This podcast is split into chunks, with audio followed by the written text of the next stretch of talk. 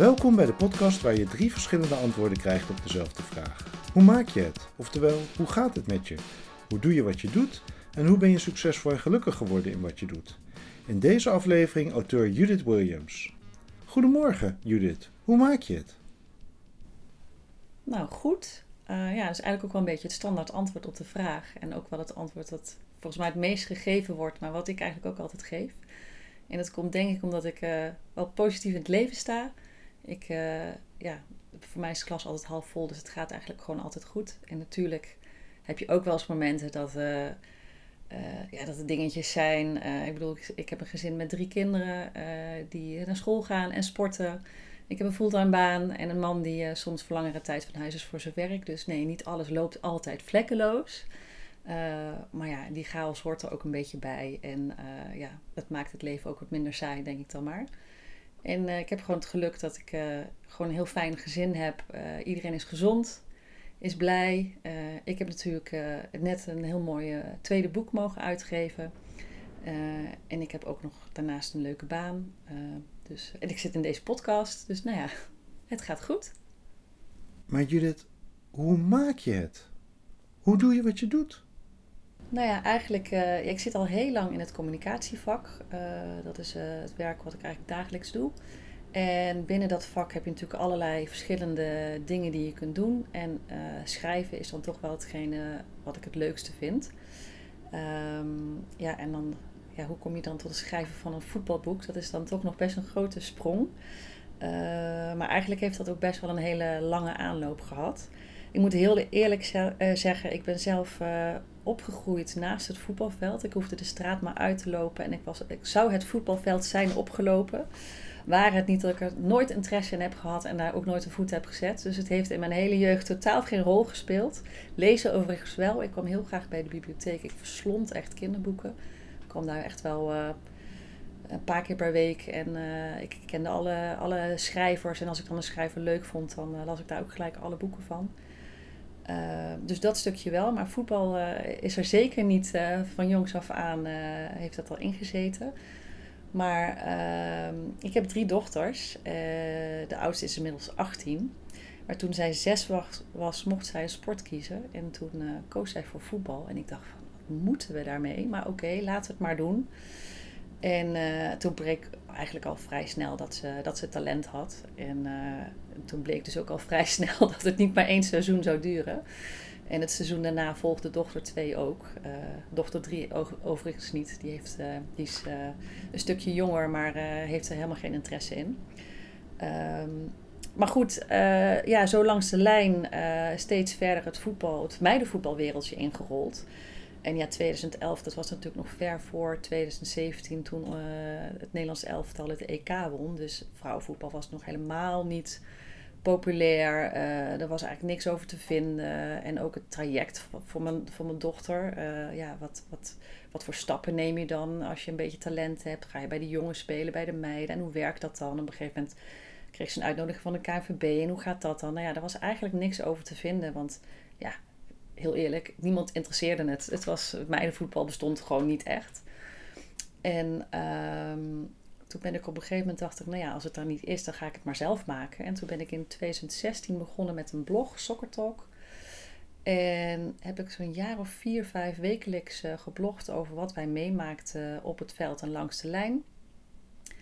Dat was super leuk om te doen. En uh, ja, ook een heel, ik heb ook geprobeerd daar een heel eerlijk blog van te maken. Want het, je hebt ook zeker ups en downs uh, in dat hele traject. En nou ja, dat heeft me ook wel veel gebracht. Ik heb best wel een netwerk kunnen opbouwen in de vrouwenvoetbalwereld. En ja, het hoogtepunt daarin was toch wel dat ik in 2017 namens vrouwenvoetbalnieuws op de tribune mocht zitten, op de perstribune, om verslag te doen van het EK. Dus dat was natuurlijk super leuk om te doen. en zo heb ik ook, zowel met het blog als daarmee, heb ik natuurlijk gewoon schrijfmeters gemaakt. En ja, mijn eigen schrijfstijl ook verder ontwikkeld, denk ik. Dat is nooit het doel geweest, maar dat was een, mooie, ja, iets moois wat erbij kwam. En, uh, ja, en toen mijn dochter, mijn oudste dochter, was net als ik vroeger ook een echte lezer. Dus zij, ook zij verslond boeken. maar ja, toen zij ja, boeken zocht, waren er eigenlijk nooit echt boeken over meidenvoetbal te vinden. het ging altijd over jongens. de Effie, schoenkampioen, hartstikke leuke boeken, maar het ging over jongens. Dus toen dacht ik ook daarvan op een gegeven moment, in, dat was eind 2019. Ja, toen is eigenlijk een beetje het zaadje geplant van, nou, misschien moet ik dan zelf maar eens een boek gaan schrijven. En toen was mijn oudste dochter al veel te oud uh, qua doelgroep om het te gaan lezen. Maar uh, ze heeft wel uh, altijd trouw alle hoofdstukken meegelezen en van commentaar voorzien en gezorgd dat alle voetbalstukken klopt die erin stonden. Ja, ik, had, ik moet zeggen, het eerste stukje had ik vrij, of het eerste verhaal had ik vrij snel op papier. En toen heb ik het heel naïef gewoon allerlei uitgevers gestuurd. En natuurlijk nul reacties. Of in ieder geval na drie maanden een reactie van leuk, maar bedankt, we gaan er niks mee doen standaard antwoorden. Dus toen heb ik het een beetje laten liggen, is het een la beland.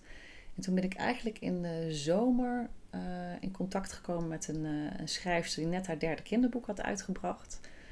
En na een gesprek met haar was ik, ja, ben ik, was ik weer helemaal geïnspireerd. Toen dacht ik, ik moet hier toch iets mee gaan doen. En uh, nou, toen ben ik even ben ik eigenlijk een beetje opnieuw begonnen. Want het was in de zomer van 2020. En ehm, toen heb ik nou, ik me eerst ingeschreven bij de schrijversvakschool. Uh, maar dat duurde nog een half jaar voordat ik daar terecht, kwam, uh, terecht kon. Dus dat begon pas in januari, uh, de eerstvolgende cursus. Toen ben ik ook nog eens even kritisch gaan kijken naar mijn eigen verhaal. Toen dacht ik van, hmm, mist toch nog wel wat. En toen heb ik eigenlijk de verhaallijn van de magische voetbalschoenen bedacht. en eigenlijk betekent dat dus gewoon dat je opnieuw begint met je boek. Want een verhaallijn erdoor schrijven, dat gaat niet zomaar, want dan alles verandert. Ehm, ik heb toen ook twee meiden uit de doelgroep gevraagd of ze heel kritisch mijn uh, uh, verhaal wilden lezen.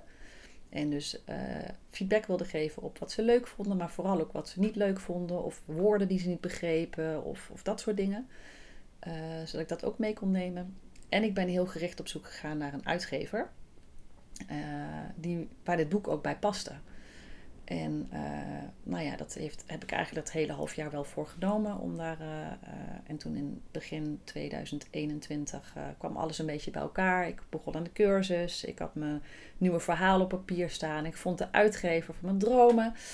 En nou ja, dat bleek een, een wederzijdse klik te zijn. Dus we hadden vrij snel contact. en toen heeft het nog wel tot juni geduurd voordat ik uiteindelijk contract had getekend. Ehm, ja, en toen kon het leuke werk eigenlijk beginnen. Want toen ging ik aan de slag met de redacteur. De illustrator werd erbij gezocht. Ik was echt ontzettend blij dat Iris Boter dit wilde doen. Uh, je mag een stem gaan uitzoeken voor het luisterboek. Uh, nou ja, eigenlijk alle leuke dingen beginnen dan. En je boek komt heel erg tot leven. Uh, dus ja, dus eigenlijk het, het, echt schrijven van een boek, het allereerste letter op papier, dat was in december 2019. En uiteindelijk in maart 2022 lag hij uh, in de winkels. Dus het is, uh, maar ja, alle jaren daarvoor tellen dan eigenlijk ook nog wel mee, want die neem ik toch wel mee in de verhaallijnen of in de, ja, de scènes die ik bedenk. Dat is toch wel weer ervaring die ik meeneem. Nou ja, en dat uh, heeft dus allemaal geleid tot mijn eerste boek, Hanna Panna en de magische voetbalschoenen. Uh, en dat was, dus, nou ja, zoals ik al zei, een heel proces om tot dat ene boek te komen. Uh, maar inmiddels uh, ligt ook deel 2 in de winkels. Dat is Hanna Panna en het geheim van Villa Forza. En uh, ja, je merkt dan ook dat zo'n eerste boek, dat, je, dat het schrijfproces van een tweede boek veel makkelijker gaat, omdat je die ervaring meeneemt van het eerste boek. Ja, en waarom een tweede boek? ja, eigenlijk vond ik dat Hanna nog niet klaar was. er zat nog veel meer voor haar wat ze kon beleven. En ik hield zelf vroeger ook wel van spannende verhalen, dus daarom vind ik het ook leuk dat uh, het niet alleen maar voetbalboeken zijn, maar dat er ook nog een soort van spannend element in zit. Uh, in deel 1 natuurlijk die magische voetbalschoenen en in deel 2 gaat het meer over uh, ja, een villa wat naast het voetbalveld staat en waar van alles gebeurt of nou ja, waar Hanna dan achter moet komen. En tenslotte Judith, hoe maak je het? Hoe ben je succesvol en gelukkig geworden in wat je doet? Ja, dan is natuurlijk de grootste vraag, wat is de definitie van succes? En kun je op allerlei manieren kun je dat, kun je dat meten of definiëren. Maar wat voor mij mijn eerste succes was, uh, is dat ik überhaupt een uitgever heb gevonden die het uh, boek wilde publiceren. Dat vond ik natuurlijk fantastisch dat dat gelukt was en dat het ook nog de uitgever was die ik echt bovenaan mijn lijstje had staan. Ehm, en dat je dan met elkaar aan de slag gaat om het boek nog beter te maken. Dat iemand als Iris Boter erbij komt om de illustraties te maken. Dat vond ik echt fantastisch. Uh, nou, gaandeweg uh, werd het alleen nog maar leuker, want op een gegeven moment mocht ik een stem uit gaan zoeken om het luisterboek te laten inspreken. nou, en weer later kreeg ik ineens een mail en bleek dat het eerste deel ging toen mee naar Bologna, naar een boekenbeurs.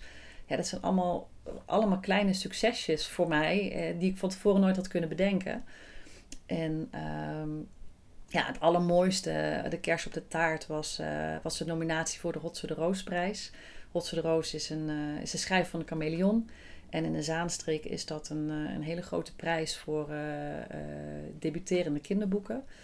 En wat er eigenlijk gebeurt is dat, alle, dat iets van 16 lagere scholen... die krijgen de boeken die op de nominatielijst staan... krijgen ze in een kist op school en gaan die boeken lezen. Dat zijn er 15 in totaal... En dan mogen ze daar een stem op uitbrengen. Ja, en toen ik uh, een aantal maanden geleden hoorde dat ik uh, finalist zelfs was, dus dat ik bij de laatste drie zat voor die prijs, nou, dat had ik van tevoren nooit kunnen bedenken. En het, wat ik vooral heel erg leuk vind, is dat het een prijs is die, nou ja, kinderen stemmen op het boek. Dus het is echt een prijs van kinderen. Maar zo'n hele klas stemt daarop. Dus het zijn niet alleen meiden, maar ook jongens die dus stemmen op een boek met een, een voetbalboek met een meisje in de hoofdrol. Ja, dat vind ik echt fantastisch. Dus dat is voor mij heel succesvol. Uh, nou ja, dat deel 2 in de winkels ligt, dat vind ik ook weer een succesje. Uh, nu kan je natuurlijk succes ook nog meten aan de hand van verkoopschrijvers. Nou ja, ik ben geen bestseller, dus dat, dan zou je zeggen, nou is dat dan geen succes? Van de andere kant, ik ben ook heel onbekend nog bij heel veel mensen. Dus uh, er is nog heel veel winst te halen. en voor iemand die uh, de, eerste boeken in de winkel heeft liggen, ja, gaat het ook niet slecht.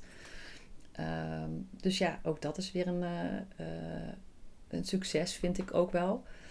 Um, ja, en ik moet ook heel eerlijk zeggen, succes is voor mij nooit het doel geweest. het is een hele leuke, mooie bijvangst voor iets wat ik leuk vind om te doen. En uh, ja, waar ik echt, me ook echt voor ga, waar ik ook echt in geloof. En ja, dat anderen dat ook waarderen. En dat was het alweer voor deze aflevering van Hoe Maak je het? Benieuwd wie mijn volgende gast is? Volg Hoe Maak je het op je favoriete podcastplatform of op Instagram en blijf op de hoogte.